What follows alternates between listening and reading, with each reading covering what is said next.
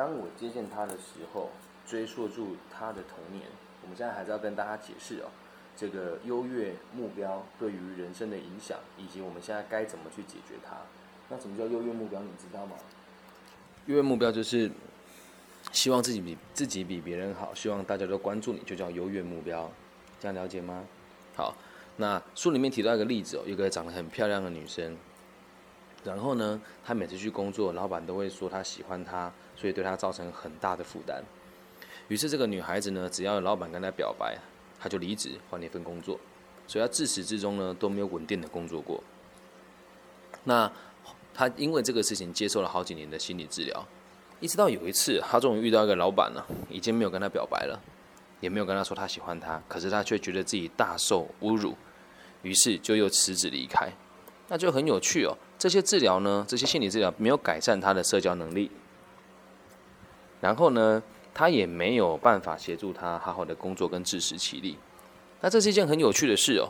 那我们说他是因为漂亮才找不到工作呢，还是因为自己不想工作才拿漂亮当借口呢？好，我们继续看下去。当阿德勒博士接见他的时候啊，追溯至他的童年哦，他要来阿德勒博士要了解他是怎么形成这种生活风格的。如果不追究大人的童年呢，我们就永远不可能了解他。那他在家里呢是排行最小的老幺，长得就是非常的漂亮俊俏，是一个被父母宠坏的这个超级娇娇女。那他沉迷在他自己的信念里面呢，父母对他百般呵护，只要他做什么，他想要什么，父母呢就一定会百分之百的满足他。那听完他的话之后啊，阿德勒就问他喽：为什么？为什么你被当成小公主呢？而这个个案的回答很有趣哦。他说：“是很奇怪啊，我们家每一个人呢都叫我小公主。”接着阿德勒就询问他喽：“那你早期的记忆是什么？最早期的记忆？这边跟大家说明什么叫最早期的记忆哦，就是你人生尽可能提早回溯，找到你认为你自己的第一段记忆是什么。”那在这边网易云的听众朋友们，我们也可以试试看，去想一想，你想得起来的最早最早期的记忆是什么？那如果你想起来的话呢，也可以跟我联系，在这个网易云的这个留言区告诉我，我也会替大家做一个解析哦。那书里面的个案，他的回答，在他四岁的时候，也是跟我女儿年纪一样大的时候，我女儿在旁边吃饭，女儿跟大家说你好，你好，对，那我芭比继续问你继续吃饭喽，可以吗？好，在他四岁的时候呢。个案说：“我记得呢，我走到我们家的外头，我看到有一群小朋友在那边玩游戏。他们在玩游戏的时候，经常会大喊哦，说巫婆来了啊，巫婆来了。这让我感到非常害怕跟担心。回家后呢，我问和我们同住的一位老奶奶，啊，就住在同一个区域的老奶奶哦，她问她说：奶奶奶奶，请问这个世界上是否真的有巫婆的存在呢？”而这个奶奶说：“是的，这个世界上有巫婆、小偷，还有强还有强盗，他们都会来伤害我们哦。”好，那这边有趣的，他说的是他们都会来伤害我们哦，这是这个孩子的第一个记忆，所以他的世界里面会觉得很有可能自己会被伤害。那这样我们就能够了解哦，从他这样子的想法以后啊，奶奶跟他讲的这个想法以后呢？啊，好，那你慢慢吃哦，宝宝。需要协助再叫芭比，可以吗？好。他害怕自己一个人。经过这个了解，我们就会知道，这个孩子幼小的心灵会开始理解到自己是害怕自己一个人的。他在整个他的生活风格里面呢，表达出这这份恐惧哦。那在这边跟这个网易云的朋友分享，什么叫生活风格呢？好，生活风格，诶，如果你愿意的话，可以拿纸笔把这个笔记记下来哦。生活风格就是所谓的你认为自己的力量。跟分量，什么叫力量啊？我能够面对问题的时候解决能解决的能力，这个就叫做力量。那什么叫分量呢？分量就是我认为自己在这个世界上重不重要。那至于这个世界上重不重要，跟自己的能力好好坏与否呢？这都是很主观的意思哦，不是别人说的，是他自己说的。你说？整个念完吗？可以可以，那你先让芭比把这集做完，你先一边吃饭好吗？可以吗？那你可以把整个都弄完。可以啊，但你我需要点时间，毕竟这本书不是很好读，所以芭比才会在网易云呢将一集一集的解释给大家听，这样能够理解吗？好，那我们就去往后看喽。那请梅梅先一边吃饭，可以吗？那这是我们对生活风格的解释哦。好，那他在这个事件里面对他的生活风格带来这一份恐惧，他会感觉自己不够坚强，所以久而久之呢，就认为自己离不开家。因此，家人就必须在各个方面支持他跟照顾他。好，那另外一个早期记忆哦，就是他又去回想的时候，又想起他好像以前有一个这样子的回忆哦。他说：“我有一位钢琴老师啊，一位男性的钢琴老师。有一天哦，他竟然试着要亲我。我停止了弹钢琴的动作，我跑去告诉妈妈。从那之后，我就再也不敢弹钢琴了。”而在这个个案的这个论述当中，我们也看出哦，他训练自己和男性保持距离，在性的方面的发展呢，他保护自己，抗拒与男性之爱的目标一致。好，那我们讲这个说在性的这个这个方面哦，必须得再再三的强调，我们讲的不并不是很肤浅的这个这个性的行为，而是和男性有个健康，然后这个主家庭繁衍后代的这个行为哦。好所以在这样子的上述的几个状况之下，他认为谈恋爱对他来讲是一个弱点，会让他处于不安全之中。那我们刚刚提到了，就他从工作的地方出出发嘛，那总要谈到这个恋爱的部分了，也跟大家提提醒一下，在阿德勒的思考里面呢，人呢一共有三个限制，是哪三个限制呢？这分别是啊，第一个是人类是活在地球表面的生物，那我们每个人呢，为了在地球表面生存下去呢，都得跟我们这个群体合作。那这个合作的部分呢，成年之后，也就是代表着我们的职业。所以这是第一个限制。那接下来呢，来讨论第二个限制哦，就是你我都是人类这个群体的一部分啊。什么意思啊？就像在听节目的你呢？就像是在听这个节目的你跟我呢，也都是这个世界的共同体的一部分。那我愿意做这件事情的原因，是因为我希望可以让更多人学习到佛学跟阿德勒的心理学所带来的这个非二元的思想，还有这个利益他人跟普其利益一切众生的观念，所以开立了这个节目。而你们在听的这个过程当中呢，也是因为你们觉得听了对自己有帮助，然后也愿意把这个想法分享给更多人。让自己的心理呢得到一个平衡，也让别人来一起面对这样子的学问哦，可以让生活更加的平稳。那这是第二个，你我都是这个世界的一部分，因此我们第二个的目标呢就是融入社会嘛，这是所谓的交友嘛。那第三个限制呢就是这个性别的限制，你我都接受性别的限制，因为如果人类要繁衍后代，就必须得是一个男生跟一个女生才有办法生出一个新的生命来。所以这是我们这边所说的这个三个限制哦，跟大家补充说明一下。那如果害怕自己忘记或者往后在听节目的时候呢，无法理解的话，请大家把笔记做起来。那我们就继续往下看喽。所以也帮大家中整一下，三个限制是我们都活在地球表面，我们都是第一是我们活在地球表面嘛，那二是我们是人类这共同体的一部分，我们大家都是这一部分而已。其实三就是我们都受到性别的限制。那因为这三个限制呢，就延伸出我们人类的三大课题，分别就是工作、交友以及爱情。那我们继续往后看，在这里这个个案哦的讨论，先把它放一边哦。我们在这里啊，我们必须得理解一件事情哦。很多人感觉他们如果谈恋爱就会变得很脆弱，我相信很多人也会有这样子的状况。你谈恋爱的时候会不会也觉得自己很脆弱呢？有可能吗？在某种程度上呢，他们是正确的哦，并没有做错。确实啊，爱情使人盲目嘛，对不对？是吧，宝贝？对，像我们这个小宝贝也是因为在盲目之下所生产的，是吗？开玩笑的，对。那确实谈恋爱会让人家脆弱的原因哦。如果从心理的角度来讲的话，你会开始为别人限制你自己，然后自己限缩自己的发展。那如果从这个彼此之间的相处的话，是如果你们走入了这个生生小孩的部分的话呢，两个人的生活都会变得相当脆弱，无法玩乐，无法抗拒更大的风险。因此，在某种程度上呢，这个说法其实是没有问题的。那如果呢，我们要谈恋爱了？如果啊，我们要谈恋爱，就必须得学会温柔啊。那温柔这个词呢，我觉得我们可以听一一首这个五月天在不知道九几年的作品啊，叫做《温柔》，我就觉得还蛮值得大家大家来听一听的，就会知道什么叫真正的温柔。那这个这首歌的最后的这个歌词哦，它讲的是这个，我唱一小段呢，应该没有版权的问题哦。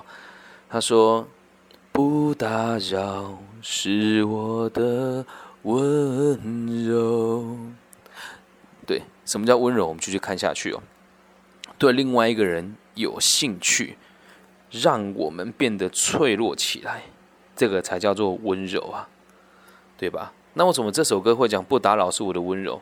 有可能他深爱的人现在对他没有那么强烈的爱的这种兴趣，所以他选择了用这样子的方式放过他，这也是一种温柔的对待。所以，我们会为了迎合另外一个人的兴趣，让自己变得更脆弱。那这个就很有趣了。只有优越的目标，优越的目标为永不脆弱或永不自爆自己极端的个体，才会极力避免互相互相依赖的这个爱情。好，这是什么意思哦？优越的目标啊，我们刚刚前面有提过优越的目标嘛，就是让自己处于世界的中心嘛。那如果你有优越的目标的话，这种想法如果往错误的方向走，就会告诉自己：我不要脆弱，我也不要让别人看到自己的这个弱点。因此，这样子的人呢，就会极力的避免互相依偎的爱情哦。这个我在美国一个朋友就是这样，工作的环境也很好，但他从来都诶，他在某一次的婚约七八年前吧，就是没有结成婚之后，现在就开始没办法和别人谈恋爱。那这原因很简单呢，因为他过去受过伤害，我们可以用这个角度去解释，受过伤害，所以不想再谈恋爱。但换个方式，就是他已经没办法在别人面前展现他的脆弱，甚至是无法信任别人可以陪伴他来看待自己的缺点，于是他就选择不谈恋爱，极力避免互相依偎的爱情哦。那这样子的朋友呢，他会习惯于逃避爱情，而且啊，从来都没有准备好过要接受爱情哦。所以，我们经常会发现呢，如果这样子的朋友感觉到自己快要陷入爱情的时候，好，那我怎么讲陷入？在这个美语里面，英文里面讲 fall in love，就是掉入爱情里面哦。当我们认为自己快谈恋爱的时候呢，这样子的人认为他快要谈恋爱的时候呢，会转而嘲弄这整个状况。对，那怎么叫嘲弄啊？他们会嘲笑、愚弄和揶揄那一些让他们感受过威胁的人。什么叫感受过那些威胁的人呢？就是之前让他们感觉造成这些经验的对象，试图以这个方式呢来摆脱内心的脆弱感。那我怎么会讲嘲笑、愚弄跟揶揄哦？我们讲一段爱情呢，如果要分开哦，往往啊分开了之后，大家都会认为对方是错的。而在这个前提之下呢，如果我们要试着跟我们的朋友转述这件事情。我们往往都会说对方对我们不好啦，对方很过分呐，对。那你说这个对方他有做错什么事吗？那倒未必哦。所以，我们这边书里面用嘲笑、愚弄和揶揄是这个意思，这样能够理解吗？好，那用这样子的方式呢，来跟别人讲，我就是因为谈了这种恋爱，所以我才没有办法继续谈下一段恋爱。可是回归到根本，就是因为他把自己放在世界的中心，也不愿意信任自己。是有能力和别人互动的，怎么样？这个想法是不是很新奇呢？所以回到书里面哦，这个女孩呢，其实也是一样的哦。她在爱情和婚姻方面感觉脆弱，结果当办公室里面有人呢来对她示爱的时候呢，她的反应和感觉也会比实际的状况来的更强烈。有可能她想的很多嘛，有时候人家只是表达说，哎。某某某，你今天做的事情还不错哦，而他的想法就会变成是：你是不是喜欢我？你是不是想要占有我？你是不是想要跟之前的钢琴老师一样偷偷亲我呢？有这种想法的时候呢，除了拔腿就跑以外，好像找不到其他更好的方式来应对了。在他摆脱不了这些问题的时候呢，而在他。摆脱不了这些问题的时候啊，他的父母却双双的过世了。对他而言呢，这个等于就是呢，公主的时代呢随之结束啊。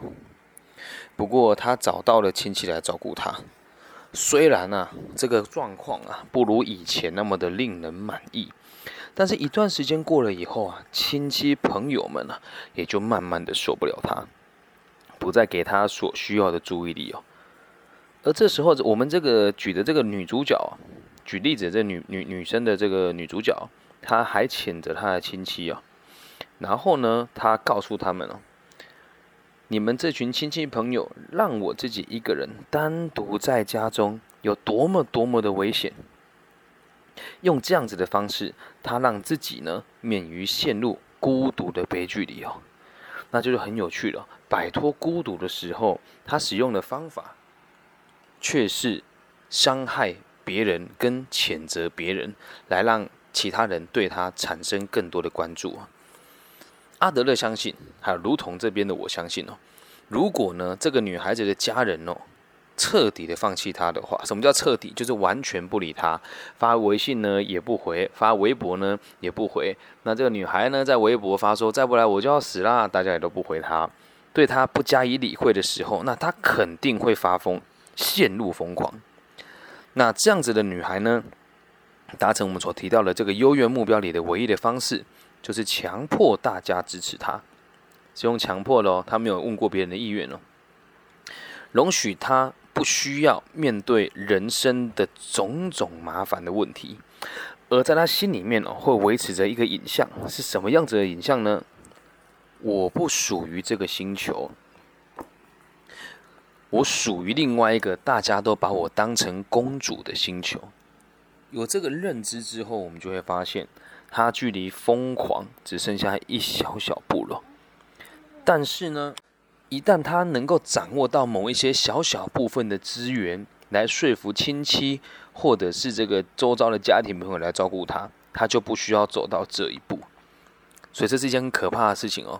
我们讲这个有公主病的朋友啊，如果还有人愿意照顾他，那就不至于会陷入到疯狂的地步。那如果没有的话，就很有可能。会陷入一个我们常态性都无法理解的这个状况。在书里面呢，又去又又有这个提到另外的例子哦。他说，我们可以由这个个案家里，从这个呃，我们可以由这个个案里哦，清楚的辨识出自卑情节和优越情节。好，那这边呢，优越情节刚我们提过了嘛？那我们现在想想自卑情节是什么？自卑情节就是。遇到一件事情的时候，就觉得自己永远都做不到。那我做不到的话呢，我就不如放弃。这个叫自卑情节。那优越情节呢，就是反过来的极端点。我觉得自己很棒，棒到不能再棒，所以我不允许任何人质疑我。我想要让自己都超越任何一个人，成为全知全能，让大家都能够关注、能够依赖的存在。好，这样了解吧？那我们继续往下看了。另一个例子哦，一个十六岁的女孩啊，转介来到阿德勒博士这边。这个女孩子呢，在她六七岁的时候就养成了这个习惯偷窃的这个行为哦，在十二岁的时候呢，就开始和男孩在外面就是鬼混了啊，往往呢就玩到这个彻夜不归。在她两岁的时候啊，父母啊曾经经过一番冗长的艰辛和挣扎之后离婚了啊，这恰巧呢跟我和我前妻离婚的时间非常的雷同哦。那她的妈妈呢带着这个小女孩。搬到他的外祖母的家中，就像一般的情节那样啊，这个外祖母呢，对这个惯窃的女孩呢，百般的溺爱，真的就把她给宠坏了。那妈妈和丈夫在感情最恶劣的时候呢，却发现自己怀下了这个女孩子。所以啊，在本质上，这个女孩的妈妈一点也不欢迎这个小孩哦。说白了，他从来都没有喜欢过这个惯窃的女儿。因此，母女两两个人的关系哦，一直处于剑拔弩张这样子的状态。好，我们举了另外一个例子哦。那至于这个例子呢，我们要怎么解决呢？咱们下一集再谈。那如果你愿意的话，也希望大家可以把纸笔拿好，然后跟着我们这个节目的脉络呢，一点一滴的往后走。我相信都可以带大家学习到很多不一样的东西。如果你也对于这个节目很有兴趣的话，或者是认为里面的观点有很多地方你是不能够接受的，也欢迎你到网易云的这个下面的留言区留言，我也会在下面跟大家一一的互动。希望我们都能够透过理解阿德勒，理解自卑情节和优越情节对人类的影响，以及明白了人类的三大限制跟三大目标，借此来让自己、社会、国家都更加的稳定。以上就是今天的节目内容，我是李根熙，感谢大家的收听。